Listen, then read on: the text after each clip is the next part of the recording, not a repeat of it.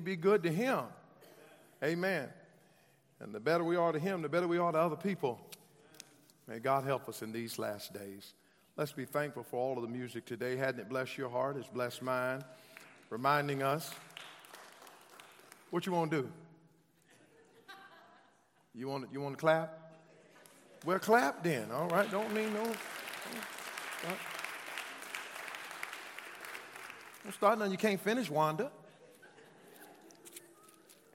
Amen. You can't give God too much praise, right? And how good He's been to us. Good to see Cindy's sister, Cindy Raphael's sister, who's been here on a number of occasions, but she's in town. Always such a wonderful, worshipful, positive spirit. And we're glad that God is blessing you. We so appreciate your support to Cindy. Cindy's been a troop around here at Crossroads Baptist Church, and she and others are in the process of, of working through some grief counseling help. Cindy has been working on that, getting trained and certified. And a whole lot of people grieve, but boy, if we can get them some help through the Lord, amen, what a difference that will make. We so appreciate all of the efforts that are happening around here at Crossroads Baptist Church. Leviticus chapter 10, that's where we are. And you can find that in your Bible. And we are trying to make it a little easy on you Genesis, Exodus, Leviticus. All right? Pastor, I'm having a little bit of trouble finding Leviticus. Well, look it up on your phone. L E V. No, I'm just kidding. Third chapter in the Word of God. Our text verse is coming from chapter number 10. And then we're going to flip back in just a little bit to chapter number 8, which is where we spent our time last week, rehearsing some of what we discussed, and then giving a few details from the Word of God that I believe will help us. The Bible says in verse number 1 of chapter 10 And Nadab and Abihu, the sons of Aaron, took either of them his censer, put fire therein, put incense thereon, and offered strange fire before the Lord, which he commanded them not. And then went out fire from the Lord and did what? Did what? Good thing or bad thing? All right. It's not good to be devoured by the Lord. Remember, earlier they offered to God, and God sent down fire, and the fire devoured or consumed the sacrifice. Good thing or bad thing? Good thing. So, watch this now. If you're worshiping the Lord, you don't want to get devoured, you want the sacrifice devoured. If you get devoured, something went wrong. Say, how bad did God devour them? Well, look at the next statement. They died before the Lord. That's about as you get devoured, you're going to die. Then Moses said unto Aaron, next three words, Say it again. Now, now, church, in these last days, we got to figure that out. We need some saved people. Say amen if you say. To be able to know this is it. What, what is this is it symbolic of? This is what God said. This is what the Lord spake. This is what God told you. Could, could, I, could I give you some alternative phrases for this is it? I told you I wasn't playing.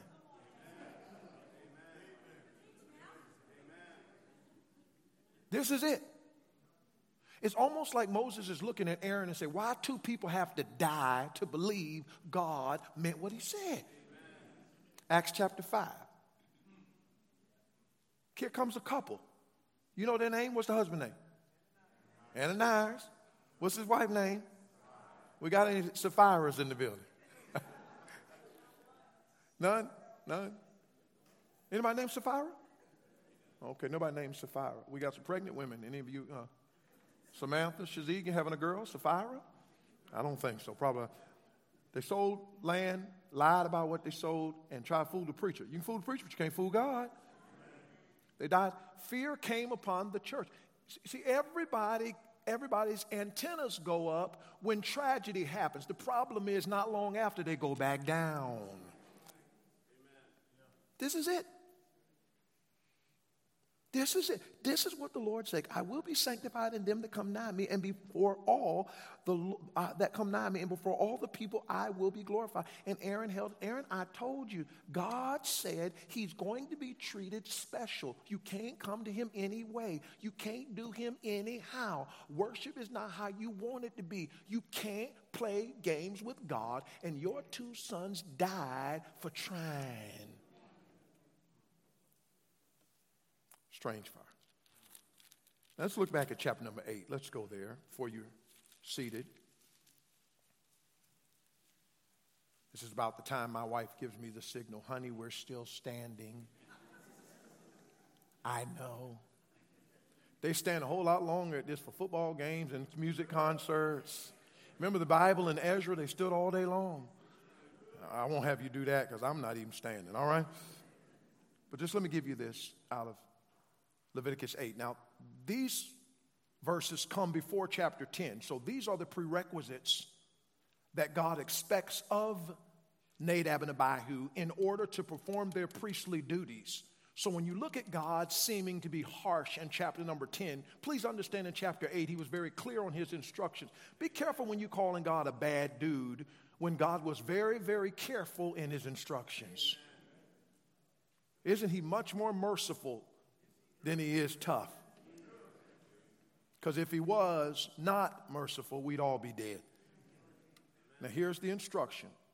He brings all the assembly to the door. Verse 4 Moses said unto the congregation. Now, here's another phrase, verse number 5. Four words. This is the thing. Chapter 10, this is it. Say it. This is it. Chapter 8, this is the thing. God's pointing out, He's very clear that the Lord commanded to be done. Verse 6 Moses brought Aaron and his sons, as we talked about last week, and washed them with water, clean them up. Verse 7 And he put upon him the coat, dress him up. Uh oh. Gird him with a girdle that holds it together, clothe him with a robe, goes over it, the ephod upon him, this long tunic that he has. Girdle him with the curious girdle upon the ephod, bound it unto him therewith. Amen. Once you put it on, you want to make sure it stays on. Can I get a witness? Verse 8. And he put the breastplate upon him. Also, he put in the breastplate the Urim and the Thummim. How many you say, Pastor, I would say amen? But I don't know what that is. Raise your hand. How many, would, how many you would be pleased if when you left church you did? Know what it is? Well, we're going to help you in just a little bit. Let the church say amen. Father, add thy blessing to the reading of your word. Cleanse me of sin, empty me of self, and fill me with your spirit do a great work. Hide me behind the cross of Christ. I love you, Lord. Help us to bless your name. In Jesus' name, amen. You may be seated. Thank you for standing. Last week we established in Scripture that the time of Leviticus is happening in a different age than the one in which we live. The Bible is broken down into dispensations. They are periods of time in which God worked with his people in a certain way. Leviticus is a different dispensation than 2023. There were priests, there were sacrifices, there were altars, there were laws, there were statutes, there were rules, there were restrictions, there were regulations. Not anybody could go into the tabernacle and offer sacrifices. Not anybody could enter the Holy of Holies. Not anybody could trim the wicks on the candlestick. Not anybody could offer the bullock for God. Not anybody could carry out the duties. Now, God was concerned about all his people, but he had some restrictions for who who did what. And when somebody who wasn't supposed to do something did something he wasn't supposed to do, God dealt with them. Now, watch this now. The rules may be different as the way God spells them out in 2023, but let me tell you something. God still has an order. Somebody say, Amen. God still has restrictions, He still has rules. The principles of Leviticus that we spoke about at the beginning of this book, this series, have not changed. God is still holy. Somebody say, Amen. Yes, God still believes in sacrifice. Somebody say amen. You say, well, Pastor, I didn't bring an animal, I didn't bring a lamb, I didn't bring a goat, I didn't bring a sheep. But no, no, no. In this dispensation, God gives us what sacrifice is all about. Romans chapter 12. I beseech you, therefore, brethren, by the mercies of God, that you present your bodies a living sacrifice, wholly acceptable unto God, which is your reasonable service. Well, God doesn't want sacrifice anymore. That's just not so. He doesn't want animal sacrifices, but He still wants sacrifice. He said, don't put the animal on the altar, put yourself on the altar. Present your living body. Your, your, your, yourself a living sacrifice, wholly acceptable unto God. Listen to me. Once the sacrifice gets on the altar, it does what? It dies. It dies. That's what's wrong with the Christian life today. The sacrifice isn't dying. Pastor, I'm a little confused. How you want me to come to church if I'm dead? I'm not talking about physically, I'm talking about spiritually. And I'm not talking about the spiritual death that you got saved from. I'm talking about placing myself where I die with Christ. Listen to me. Christ died on the cross. The old man has to die. The flesh has to die. My wishes, my plans, my goals, my dreams, this flesh, this selfishness, sinfulness, stubbornness, slothfulness, and foolishness has to die. Where I want to go, what I want to do, what I want to say has to die. You say, that's a threat to me. When I die, I can't enjoy life. No, no, no, no, no. He that loseth his life shall save it. He that saveth his life shall lose. Listen to me. You never lose when you die. Because Paul said, I'm crucified with Christ. Nevertheless, I live, yet not I, but Christ liveth in me. In the life which I now live in the flesh, I live by the faith of the Son of God who loved me and gave himself for me. When I take Kenny off the throne, Jesus sits on the throne. I don't stop living, I start living because instead of trying to do right, Jesus successfully does right through me. Now we're in Leviticus chapter 8, and here's the rule for the priest. Now, according to Peter, we are a royal priesthood. So now every single one of us that is saved, listen, you don't get saved by joining a church. You don't get saved by getting baptized. You get saved by getting washed in the blood. Somebody say, Amen. Whosoever shall call upon the name of the Lord shall be saved. He that believeth on me hath everlasting life, and is passed from death unto life. That thou shalt confess with thy mouth the Lord Jesus, shall believe in thine heart that God hath raised him from the dead, thou shalt be saved. With the mouth confession is made, with the heart man believeth unto salvation. For whosoever shall call upon the name of the Lord, listen to me, except ye repent, ye shall all likewise perish. We are saved by grace through faith, not of ourselves. It's the gift of God, not by works of righteousness which we have done, but according to his mercy he saved us by the washing of regeneration and renewing of the Holy Ghost. Sin demanded a sacrifice. You and I couldn't make it because we were too sinful to pay for our own sins. But the only one who was human and God at the same time laid his own life down on the cross of Calvary. See, ladies and gentlemen, Jesus dying on the cross was not a favorable option, it was the only option. And when he died, First John says he is the propitiation for our sins. Here's what that word means. He appeases the wrath of God.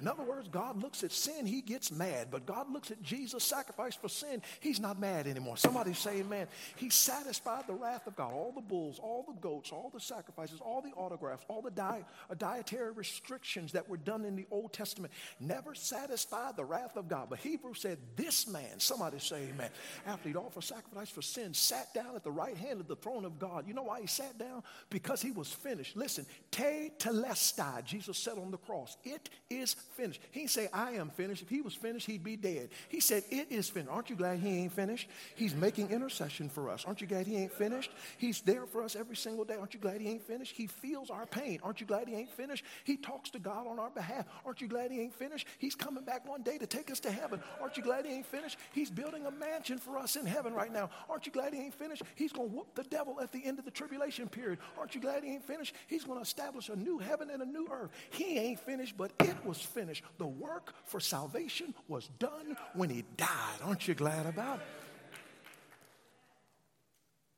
So now I don't, I don't, I don't do right to be saved. I do right because I am saved. Hebrews chapter 4, he paved the way. Now we have boldness to enter the glories of heaven. In the Old Testament, the high priest went into the presence of God, offered a sacrifice for sin. Jesus was our great high priest.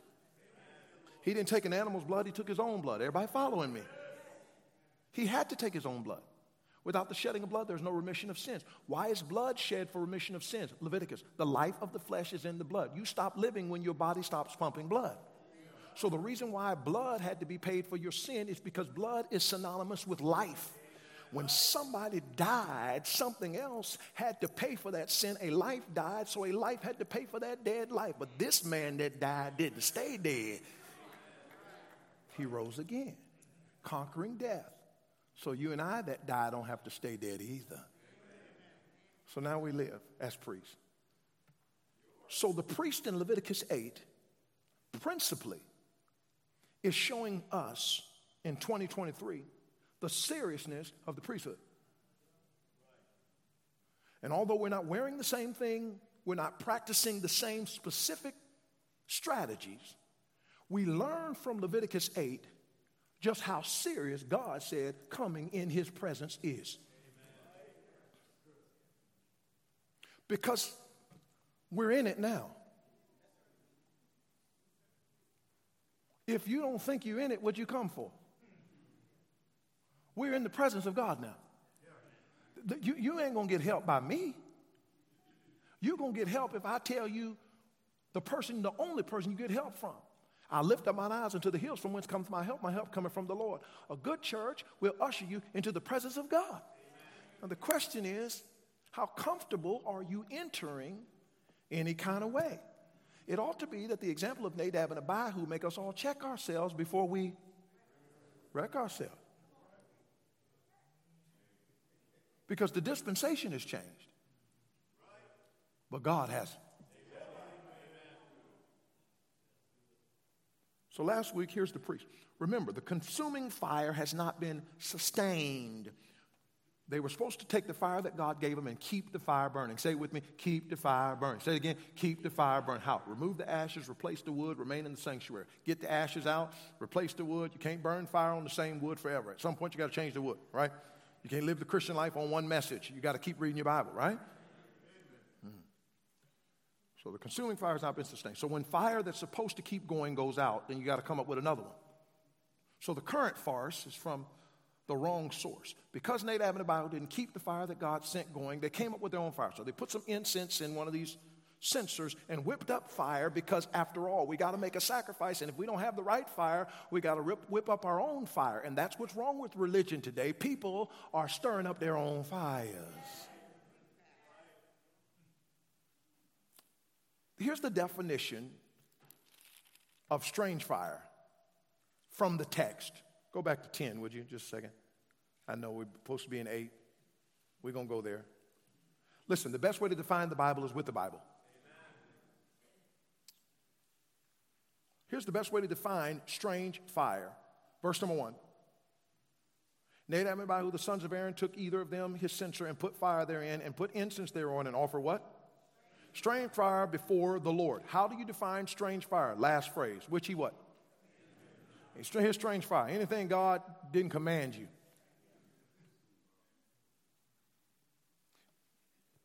Anything not sanctioned by the Word of God. I might ruffle some feathers right now, but that's, you know, that's okay because the only way you can be free is to know the truth. And they should know the truth, and the truth shall make you free. Amen. By the way, Scripture never says, says set you free, it's make you free. make you free, all right? You, you, set somebody free, might be free for a little while and get locked back up. You make me free, that's the status I want to live. Amen. Free. Where the Spirit of the Lord is, there is liberty, Second Corinthians. So God wants you to be free.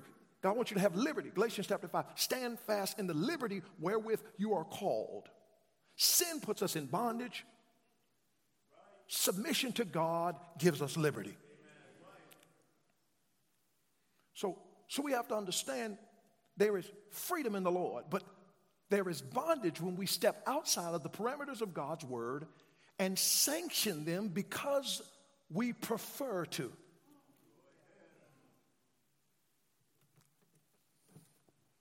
Listen, I don't care how many people are doing it, it's not right if, it, if God says no. God has a position on spiritual gifts. God has a position on leadership in the church. God has a position on, on, on baptism. God has a position on regeneration. God has a position on worldliness. He has a position on morality, a position on marriage, a position on the distinction between genders. And he didn't take five books to establish it, he did it in Genesis. Male and female created he them. I don't care what's legislated. It doesn't matter what's legislated. God had a law before there was legislation. Before there was government, there was God. And after all the governments crumble, there'll still be God. And in between the establishment and the demise, God is still God. So, so, so we don't have to try to get philosophical, strange fires, or anything. He commanded them not. So they did something he told them not to do. That's, that's how I grew up. You got a whooping because you did something I told you not to do. All the explanation about what happened and I had to and I you know, just couldn't help it and I was going to clean it. Did I, t- did I tell you what this is it?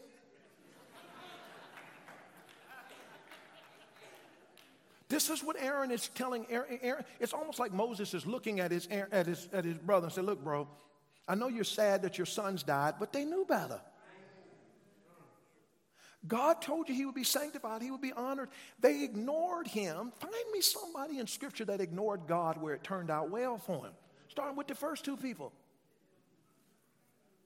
Eve, you know, Eve, Eve got tripped up, but she got tripped up because she started doubting God's word. Now, listen to me, beloved. You're going to have to quit doubting God. Circumstances make us doubt God's word. Satan's temptations make us doubt God's word. Popular trends make us doubt God's word. Now, well, I don't really, it ain't really that bad. No, no, no, no, no. It is bad if God says it's bad. Maybe legal, but legal doesn't mean moral. Certainly doesn't mean scriptural. Okay, so you may, the, the world may say if you're a man, you go marry a man, but the Bible says you better not. Listen to me, girls, young ladies. The world say you can go into the clinic, don't take your mama there, and kill a baby. But the Bible says that David said, When I was curiously wrought in the Lord's parts of the earth, when I was unmasked in my skeletal form, God saw me, He knew me. Jeremiah said, He ordained me to be a prophet to the nations. I am somebody before my parents named me. Conception, amen. So we, we have to be careful. Let's not get political. Let's stick with the book. So, okay, go back to eight. We're still in the same book. It's just a little one little page. Last week, verse number six. Here it is. So the current farce is from the wrong source. Thirdly, the Christian focus is not serious. Why is strange fire being offered? Because worshiping God is not serious enough.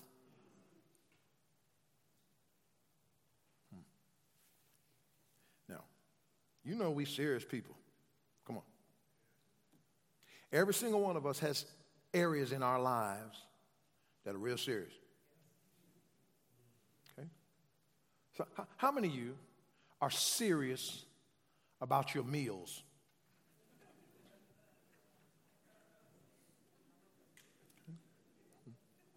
All right. How many of you serious about sports?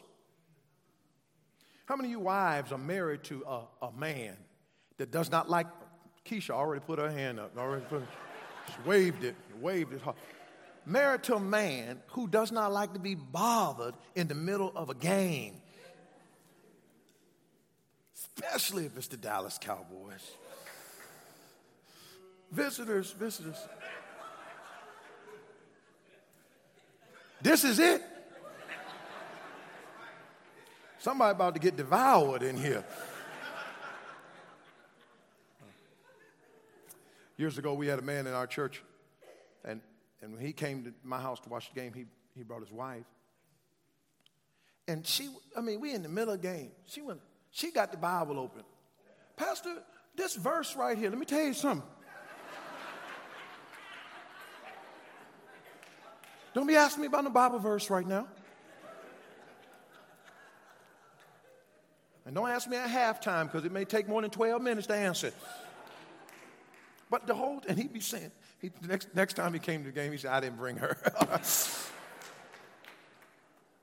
but wait a minute, fellas. How many are married to a woman that's serious when she's watching a certain show? Come on, fellas, right? Yeah, yeah, yeah we know some, something about that. I walk in the room, my wife's watching something, I, I, my room. I mean, I live in the same room with her. I walk in the room just to like go grab a little pair of shoes to change into. Pause. Pause. then look at me as I walk. Is that the last thing you get? get everything while you're in here in one trip. okay?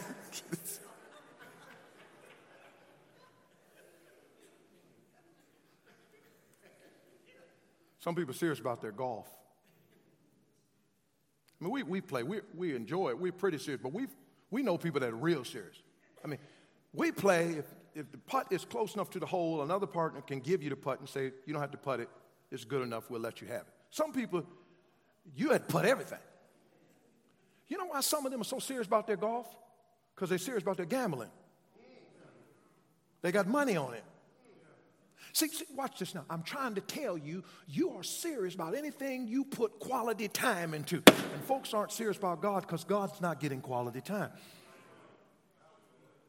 You read your Bible every day, you'll get more serious about worship. So I'm show you why the priest was supposed to be serious. Number one, verse number six, he was brought in and washed with water. We saw this. He was free of sin, or you could write this down fully separated. Everything dirty on him was supposed to be displaced from him. Everything dirty on him was supposed to be. T- Here's what God is saying to Aaron and his son Before y'all go up in here and see me, wash yourselves with water. And I'm asking the church, which is the body of Christ, which are the people in the building. The church is not this steeple, the church is you and me. I'm asking you while you're sitting here at 1210 in the afternoon on this day in the month of June 2023, you're in church right now. Did you wash before you came? Because we're not coming to see the president, we come to see God.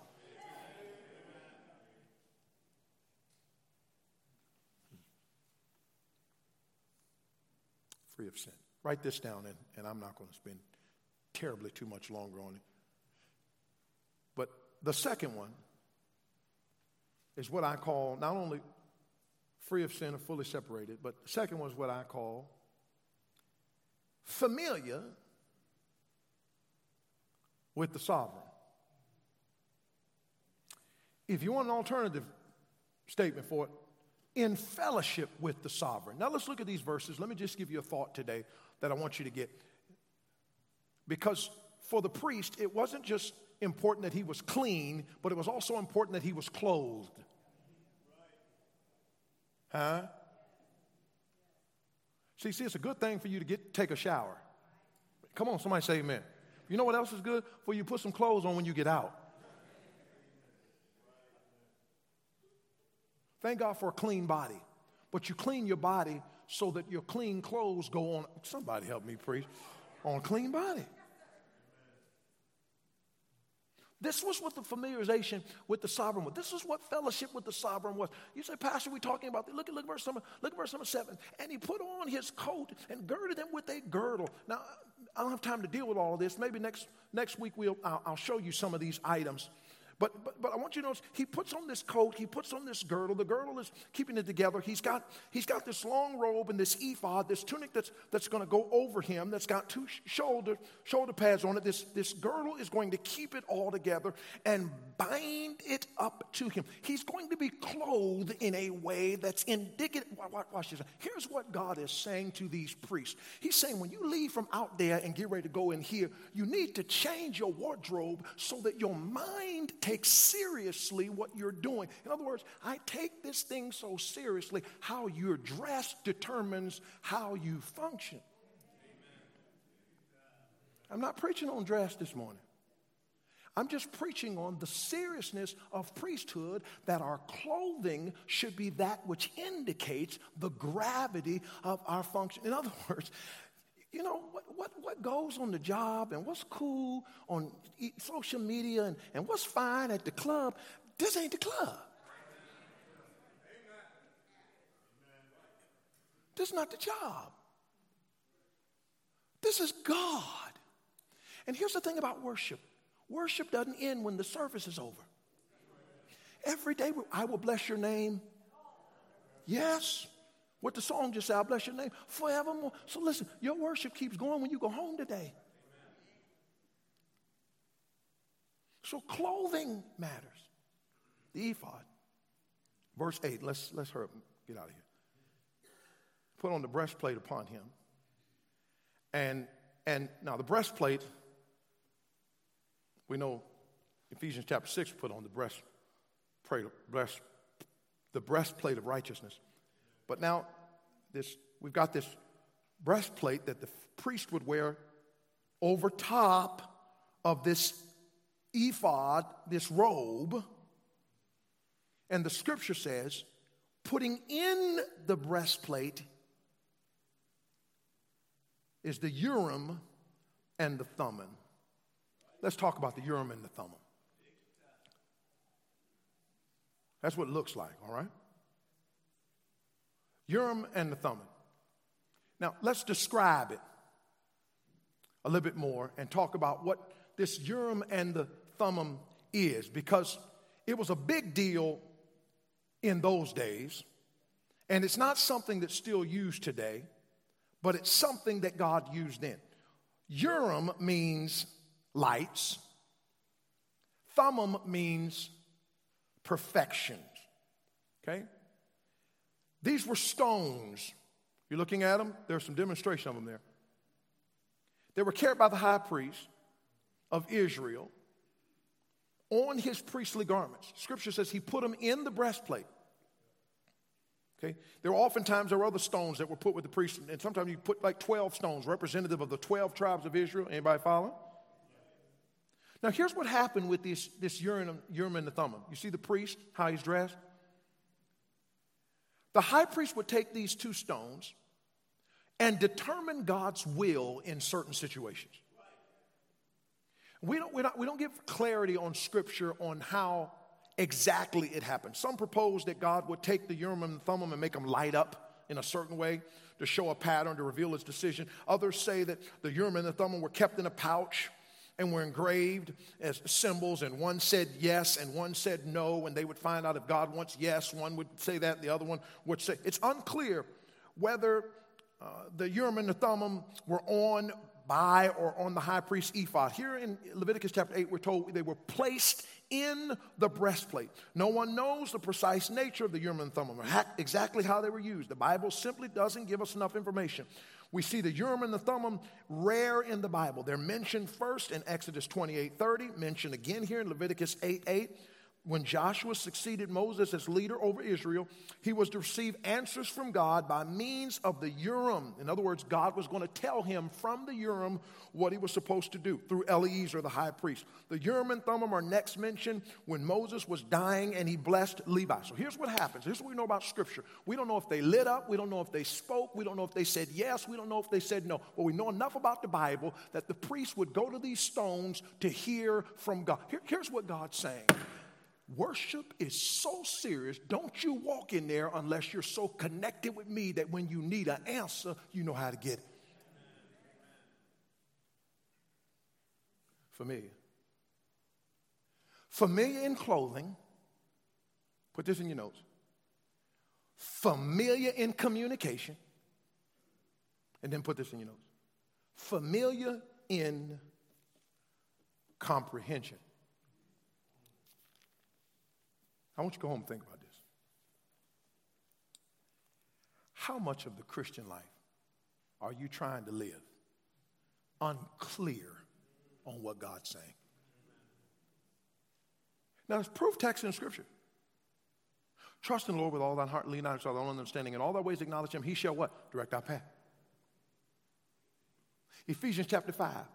Be not unwise, but understanding what the will of the Lord is. Romans chapter 12, that you may prove what is that good and acceptable and perfect will of God. John 7 17, if any man will do his will, he shall know of the doctrine, whether I speak of God or whether I speak of myself. Here's what the army of Issachar is said about them in Chronicles when David's army came together. The sons of Issachar, which had understanding of the times.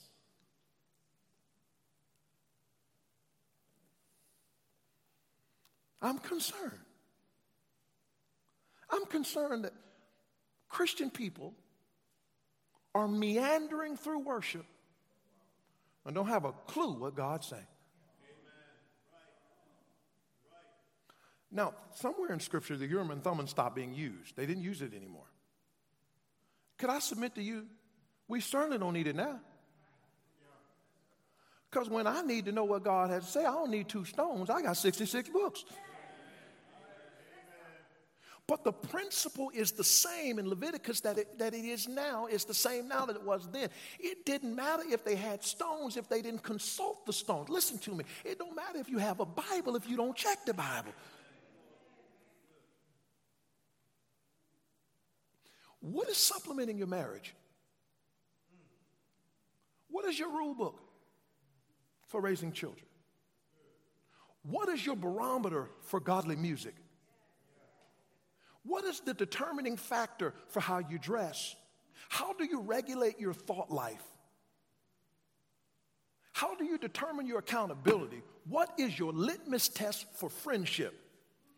Who sets the boundaries for who you ask out on a date? I'm telling you the answer for all of them, so don't scratch your head. The Bible.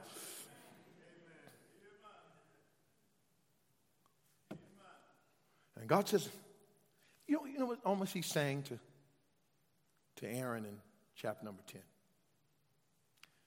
Them boys had instruction, and they had two stones to consult God if they weren't sure what they were supposed to do. And they still went in there and whipped up some strange fire. Now, I'm sorry for you, my brother, but they deserve to die.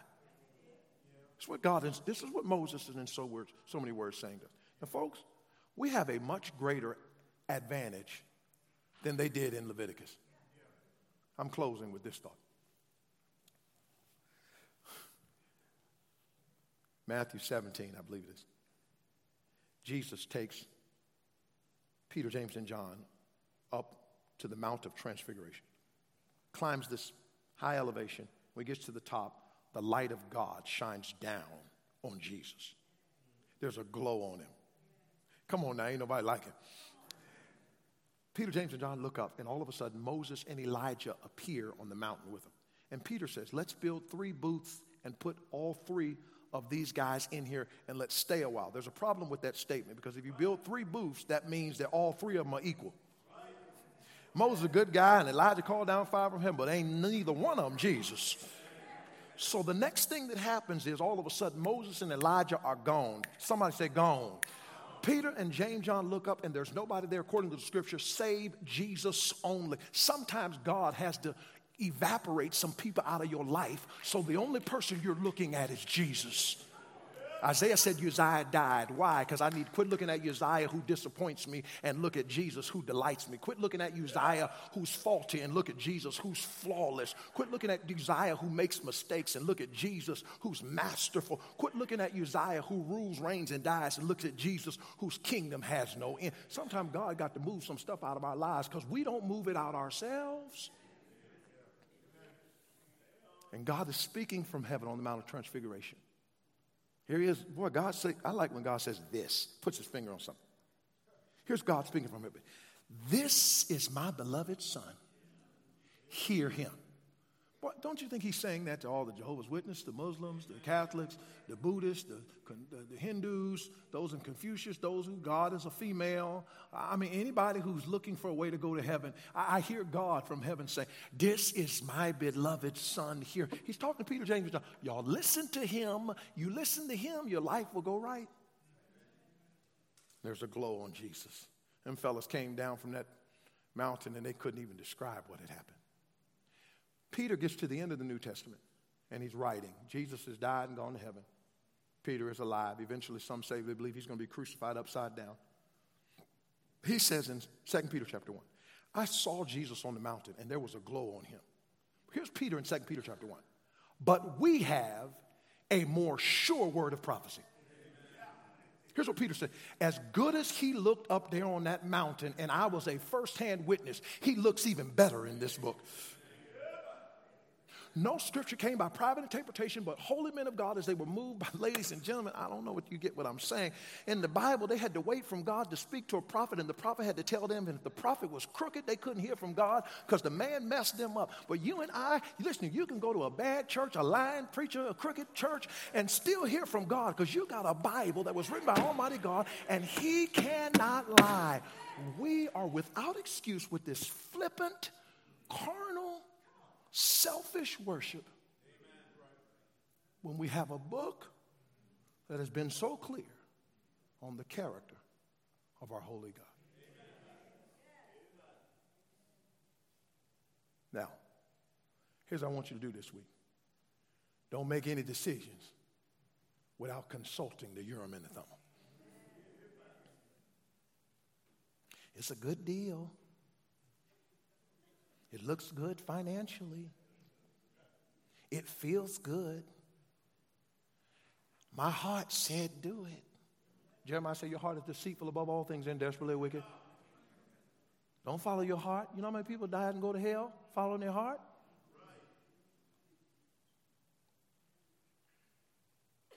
Check the stones. Check the book. Say, God, I'm a priest every bit of my business in life is God's business. So before I make a move, if God has given me the provision to hear from Him, it's up to me to check it. And if I don't, don't get mad when God judges me. Because after all, he didn't leave us in the dark, right? Thy word is a lamp unto our feet and a light unto my. Could, could I ask a question? If you got a lamp and you got a light, why you keep tripping? Somebody help me preach. The light, the light ain't no good if you don't turn it on. May God help us to use the light to use the light, to shine the light, so that we'll walk the way we should walk before a holy God. Let's bow our heads.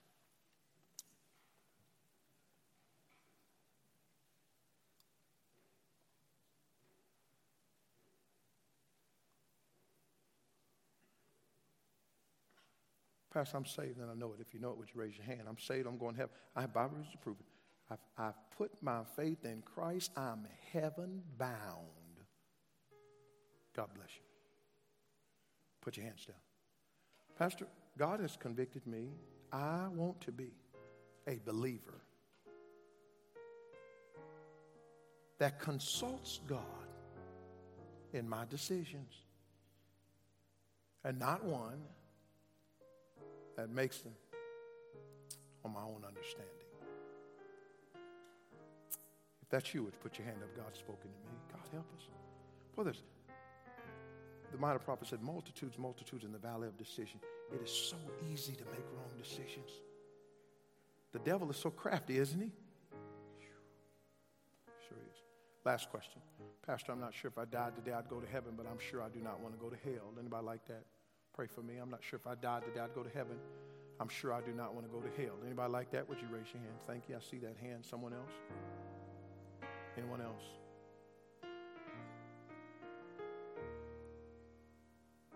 Yeah. Anyone else? In the balcony, anybody else? Yes. God bless you. Anyone else? You don't have to go to hell. Jesus already paid the price. Bless you. The music is playing. I want you to stand to your feet right where you are. Music is playing. Stand right where you are. All of us, let's stand, please. And I want to allow those that want to use the altar to use it today. Do business with God. Come talk to God.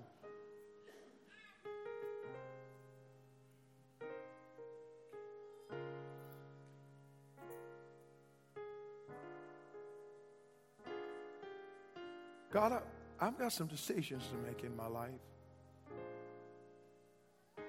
And I don't want to make them without consulting you. Every single one of us has carnage in the rearview mirror of decisions we made without consulting God. It doesn't go well. Bless you. You say, well, it, it, it seems right. We, we, we, we, we. I prayed about it. Listen, we'll make sure we get it right.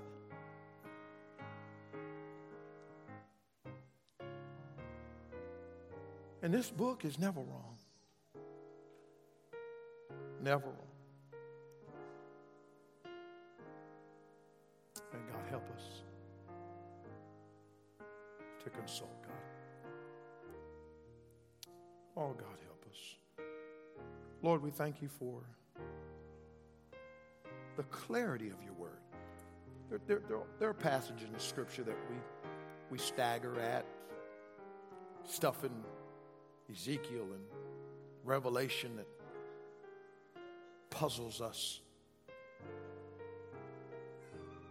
But there are other passages that are just so clear, so open, so obvious. And we are so utterly guilty with ignoring them time and time again. Give us a commitment to the book reading every day. And then, Lord, help us to seek your word.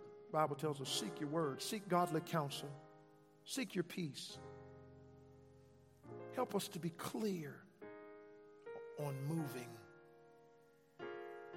because you are a holy God that deserves it. We bless you for it in Jesus' name. Amen. As you're seated, give God the praise for being in God's house today.